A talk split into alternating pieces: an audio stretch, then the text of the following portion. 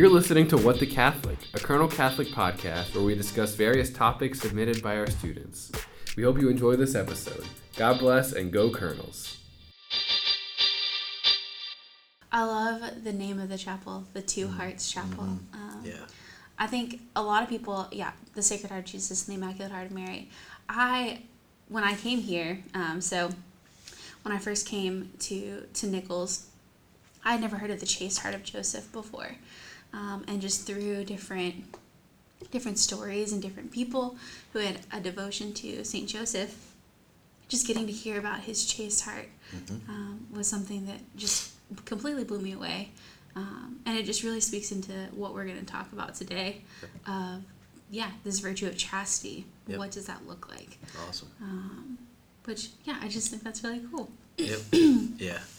I'm excited about this this topic. I used to spend before I became a priest. I spent like two and a half years of my life traveling around the country speaking to teenagers about chastity.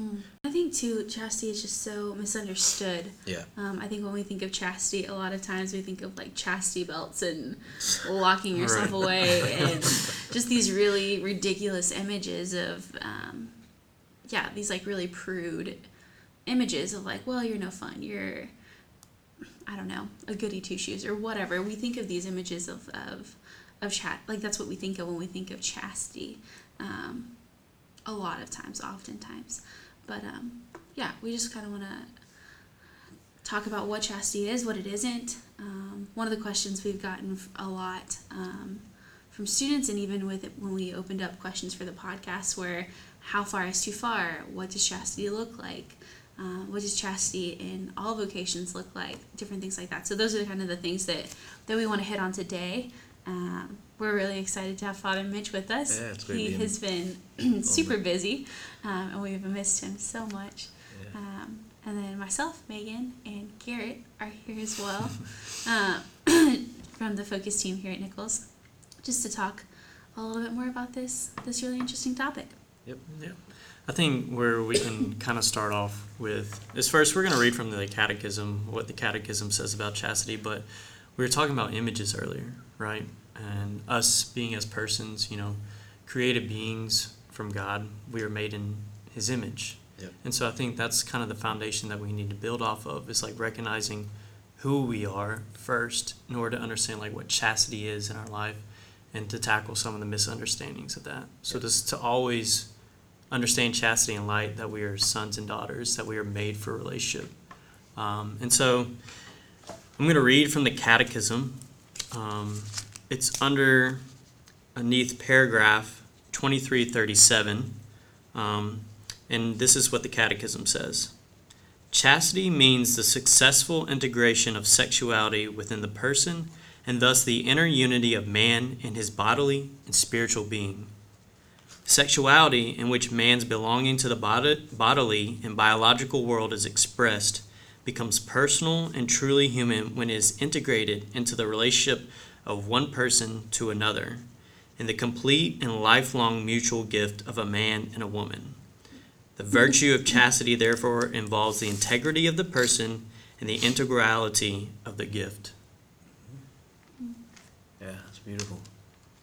Speaking like breaking it down, like what does it mean to uphold one's integrity, and like what does that what does that look like? Um, yeah, someone um, once t- told me that um, when you are with someone intimately, um, and when you enter into the marital act, um, that your souls, yeah, we say that to become one. That's not this flowery language. That's Right. literal. Our souls bind to one another and they become one flesh.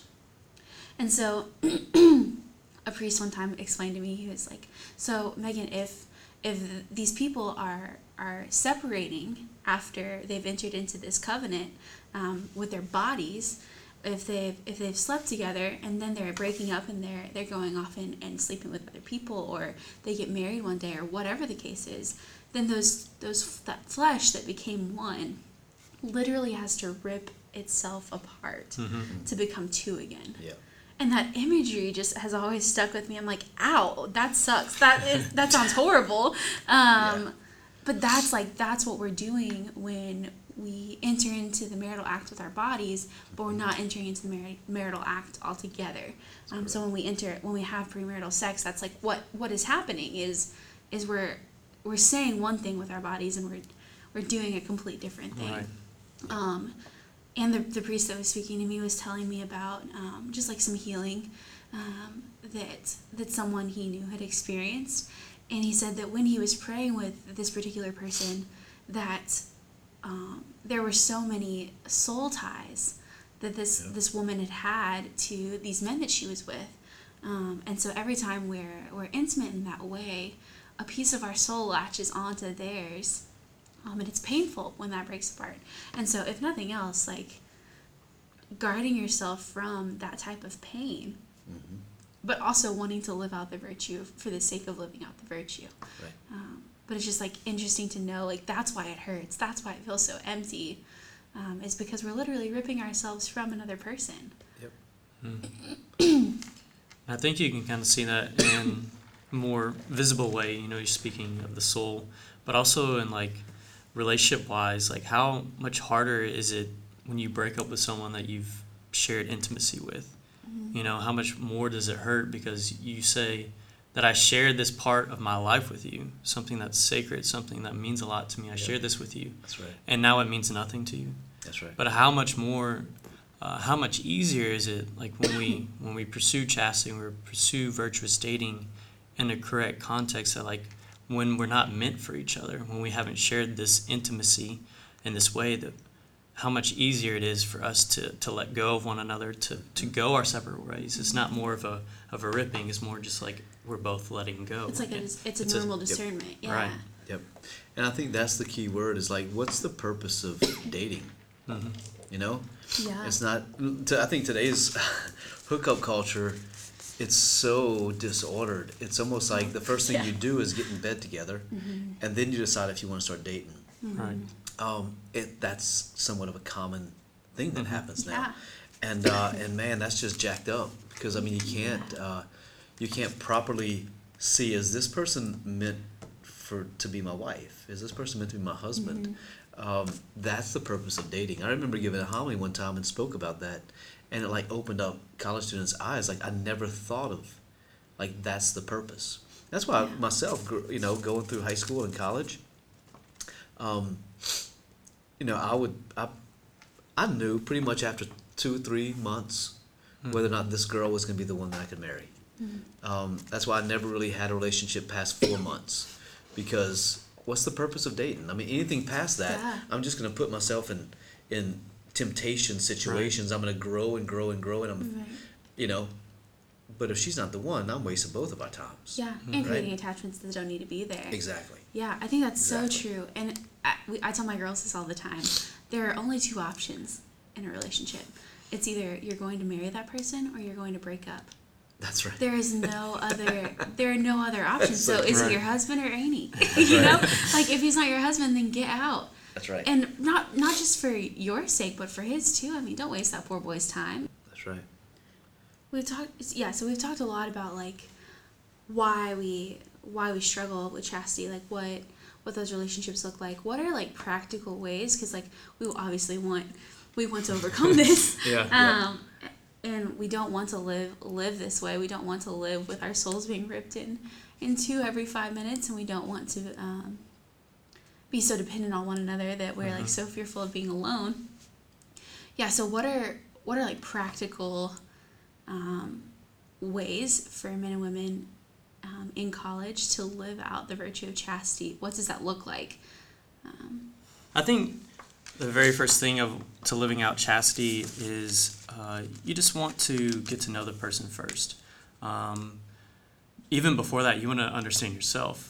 Um, with my own, with my own self, like I had to understand my struggles first, um, and I had to be humble. I had to live out true humility, and that's like knowing yourself.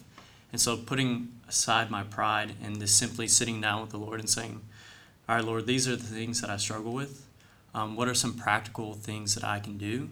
And some of the things that we did in our relationship, uh, we set boundaries at the beginning. Uh, So, separately, we sat down with the Lord in the chapel um, and just talked to Him about the good things about our relationship, Um, what are things that like we struggle with personally, and then how can we uh, create boundaries so that we can avoid temptation? And those boundaries look different for everyone because everyone has different struggles. Um, everyone has had past experiences that are different. Um, just like a few of the things that we did, uh, you should always think of a time like what's a good time to that you should set to not be alone. And so 10:30 Yep. was our time. After 10:30, we knew that like uh, we didn't we shouldn't be alone together. And so 10:30 was the time that we set. And even within that, like I would set an alarm on my phone for 10:20, and that would help Yep. us recognize, and That's we would we would pray, and then I would leave or she would leave. Um, and just like setting the boundaries within your own household, like you shouldn't go into each other's room unless it's like you know clean or tidy. And you know, there's nothing in there that could provoke the imagination. Um, and then yeah, just not laying on each other, uh, staying away from those types of temptations are just a few things that Yeah. we came up with. And I think it's so important, like you said, to set boundaries at the beginning. I think so often what you find is that people don't set boundaries until they fall. Yep. Um, and so it's so much more difficult to to set boundaries once you've fallen. Now that's not to say if that's where you're at um, and you're listening, Yeah, It's always possible. it's always Right. possible and right. and still try to set boundaries like that. Those are so good um, to implement. But I think that right at the beginning of a relationship is when boundaries are the most effective. If we if we set them ahead of time, um, then we're less likely to fall. Yep. Something someone told me once um, was that boundaries are not um, boundaries are not in place to be right next to the thing that you struggle with, right next to the sin, but to actually have boundaries set far enough away from the sin itself to where if you slip up or if you fall or if you accidentally stay till 1035 Right. you're not falling into un- the sins of unchastity. Um, you just realize okay we like broke a boundary nothing happened but it could have and like we don't want that to happen so what can we do to avoid this from happening again Yep. um, and just working together and uh, another thing so setting the boundary far enough away from the trip up um, point Yep. and then I think too, another thing that I've seen so many of my girls struggle with, I know Garrett's seen it too, um, and Father, I know you've seen it, Yeah. is that if both people don't want to live a chaste lifestyle, It's it huge. does not Doesn't work. work. Doesn't work. Um, It's even difficult if only one of them wants it. Yeah. You know, that's what I find, and I'm sure y'all can attest to this. Is you know, as you guys are you know out on the campus and you're reaching out, and um, people are coming into the church. Um, they may have been in a relationship that was a toxic relationship, and there was no boundaries because no one ever spoke to them about it. And then one of them starts to have a conversion, and then wants to start setting boundaries. Yep. And man, I, if the other one doesn't want it, gosh, it doesn't really work out. There's always tension, Yeah. and it usually it usually breaks a couple apart. That's been my experiences so far. What's y'all's experiences with that? Whenever one converts and the other one says, "I'm not there yet." Yeah, I mean that's that's how it happens a lot of the time, and I think the reality of the situation is that taking a step back from that relationship and taking a step away does not mean that the relationship is gone forever, but it's it's letting the other person know that you're one serious about this, um, and two that this is important to you, uh, important enough to step away, to walk Yep. away from something that you don't agree with. Um, and if you're willing to do that, I think one, the Lord is going to bless that abundantly. Um, your trust in Him. Two, I think that when people try to convert or evangelate, as Evangelate. says that? Jason Evert, I think, calls it evangelating or missionary That's dating.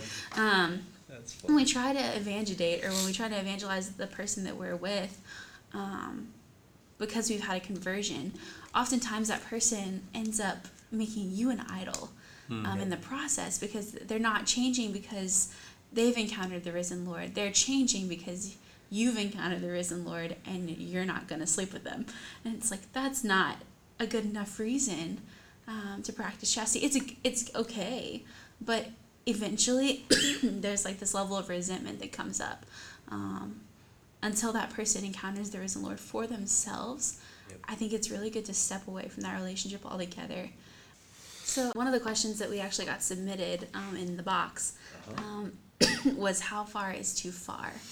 Um, I love this question Yep. so much. Um, one, I think it's the wrong question. I think that question, Yeah. if you're asking that question, um, I'm not saying that you're wrong or that, but I think that that's the, that's the, the wrong state of mind. It is. It's like an athlete going to his coach on campus and saying, "Coach, how much do I really have to practice just to stay on the team?" right. Right. Exactly. And the coach would look at him and go, "Well, you first of all, you're off the team. Yeah. I don't want, I don't want a minimalist on the team." right. Right. Or, or what if a, what if a young man approaches a girl and says, "Okay, I want to date you, but how how much do I really have to give in this relationship? What's the most Like, I have what's to the pay? most I have to do to still be your boyfriend? Like, man, Yeah. Um, That see is you totally the wrong question. dude. Yeah. yeah, apply that to any other part of life, and it doesn't work. it doesn't work. So it's like, yeah, how, how much minimal effort? But I think that, I think it, I think that the question is aiming at a different, It is a different It answer. is. But I, I do think that's the wrong question and the, and the wrong mindset. But um, what it, it makes me think of is an experience I had in college. Um, I went to this virtuous dating panel, and excuse me, um, a bunch of missionaries from all over came, and this guy Ben, he was a missionary at Texas at the time at UT Austin, and he came in, and one of the girls in the group asked asked him, um, "Is making out okay? How far is too far?" And he said, um, he said, "Yeah, I I think that we have to take a step further back than just looking at making out." So he said, "What is the purpose of a hug?" So Right. what's the purpose of a hug? That's right. Um, to share an intimate moment, to show someone that you care for them. I love Um, hugs. Yeah, I hug a tree. I hug a tree. I love hugs. Louisiana is a very hug-friendly we place. are very hug. Um, friendly. And then holding hands, that's a little bit more intimate. Yeah. Um, it's not like ridiculously intimate, but you wouldn't just hold hands with anybody. There are fewer people that you're gonna hold hands with, right? Yep. Um, Father Mike Schmitz says um, he like has this progression. He's like, and there's certain people that you're gonna kiss in this way, and then there's only a few people that you're gonna kiss in this way, and there should Right. only be one person. And he just kind of he kind of goes amongst the scale. Um, but Ben basically what he was saying in this moment in this virtuous dating panel was, what is the purpose of a kiss? And it's to share an intimate moment with someone that you love, Yep. right? To show affection in a relationship. Um, but what is the point of making out? Yeah. What's the purpose of a passionate kiss? Yeah, what is the purpose behind Right. it? Um, to rev the engine. right, and I would Yeah. argue that that's that is the reason Sure. um, behind making out. And some people will say, "Well, I just like want to be close with someone, and I just want to um, experience that intimacy." But the reality is that you're you're revving the engine, and if you have no intention of going anywhere, you need to turn the car off. That's right. right? Like if you have no intention of going past a certain place, then why are you getting close to it? It's the mere occasion of sin. Right. Um, and so setting boundaries, even Mm-hmm. Within that, like we were talking about earlier, setting boundaries far enough away from the danger zone um, or this trip up point um, to where you're not even getting close to that. So like, what does what does that look like? Um, does that make sense? Absolutely. And I think we have to speak truth to it and Mm-hmm. and clarity to it. I'll never forget. I was a youth director back in the well back in the 1990s, and um, there was a young a young man, a high schooler, that asked me um, the same question. I mean, this is not a new question, Right. Right. right? Um, he asked me how far is too far, and and he was a cool kid. He was he was the one that I wanted in the youth group because if he came, then all of his football friends came, and like he was just the cool kid on campus, and uh, and I, I I wimped out and I didn't tell him the truth, and I don't remember exactly what I said, but I didn't I didn't speak the truth to him.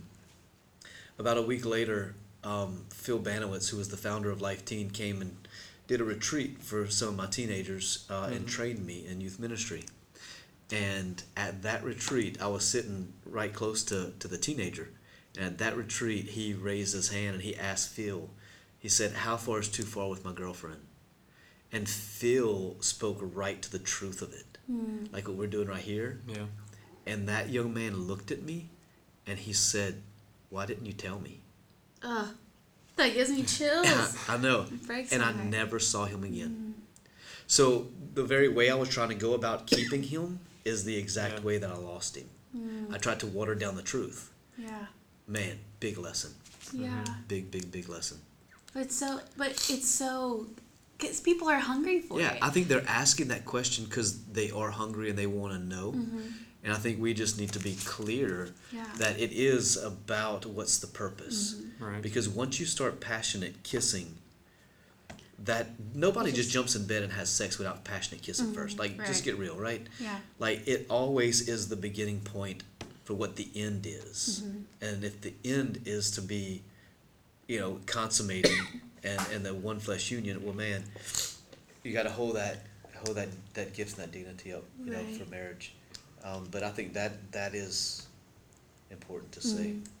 Yeah. Mm-hmm. And we I think forget that. Yeah, and I think Our- that it's so it's so important to realize like chastity is not all of these rules and requirement. Like we're talking about boundaries and we're talking about how far is too far.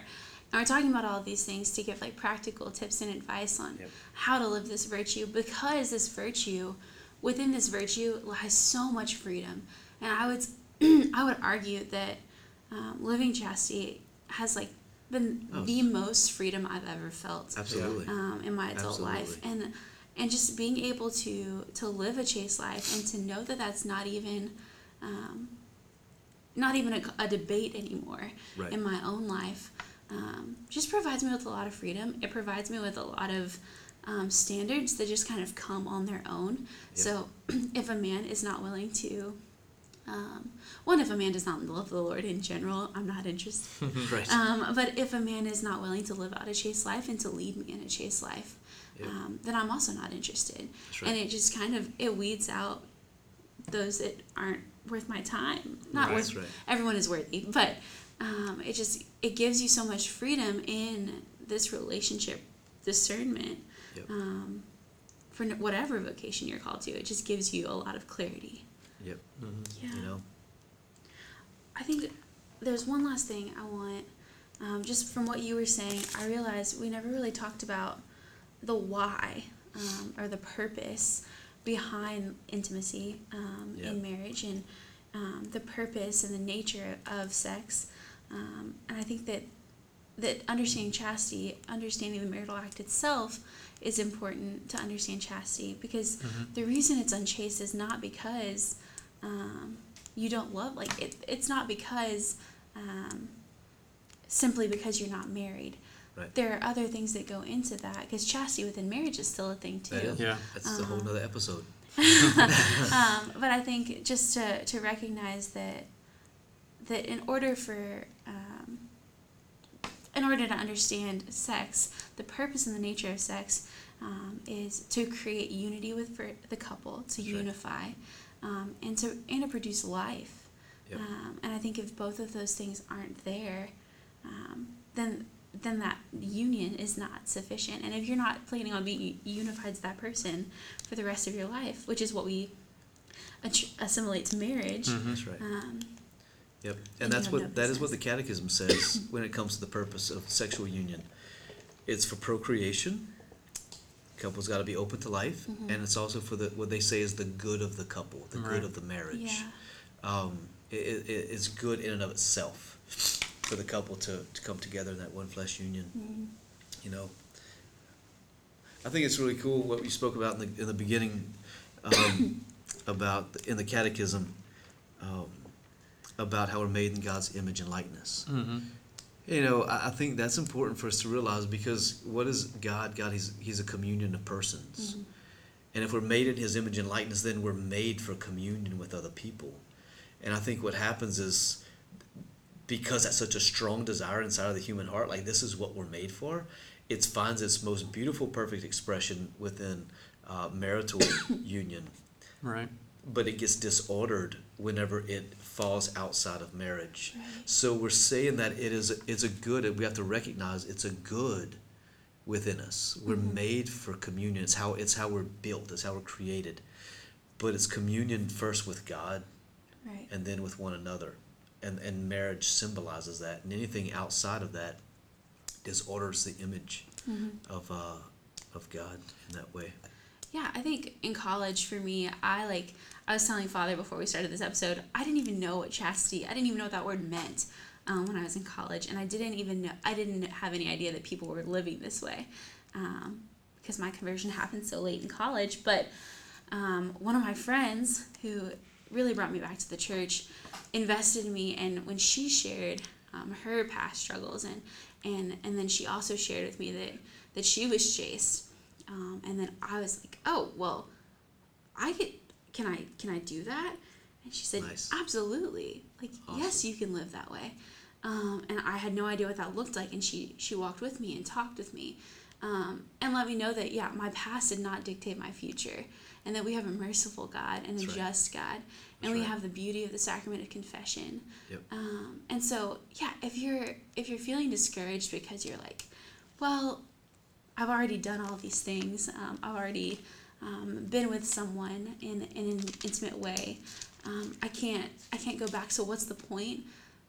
I'm here to tell you that that's just not that's just not truth. Um, there's so much freedom to be lived um, in this in this newfound freedom of living chastity, even after you've fallen, even after you've um, committed this sin. Our, our Lord looks at you with mercy and and sees you with mercy, and once right. you've received that mercy and receive that forgiveness, there's no turning back for Him or for you. That's right. Um, and you can look like you can look at the lives of the saints. There are so many saints who who reclaim chastity in their own life. I mean, Saint Augustine, Yeah. um, Saint Mary Francis. Magdalene, Yeah, Saint Francis, Francis. Right. There's so Yep. many Saint amazing, Ignatius. great saints of our church that reclaim chastity through the mercy of God, and and Yep. yeah, we would never say that they aren't worthy. Um, we would never say that they aren't holy. Nope. Um, so the same the same mercy and justice is there for you as well. Yep. Amen. Yeah. Um, well, cool. We are going to wrap up here. Um, but we just want to really encourage you guys if you have questions that came from this, I think that there are about seven different spin off episodes that we could have had Yeah. um, from this conversation. So if you have any questions or if this made you think of something that you want to know, we would love to answer that for you.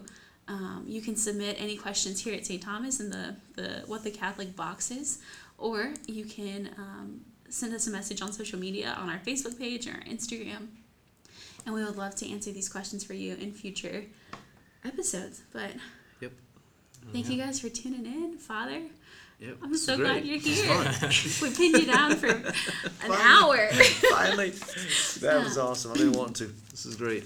Um, but yeah, tune in next week for our next episode, and thank you guys so much. Yep. God bless y'all.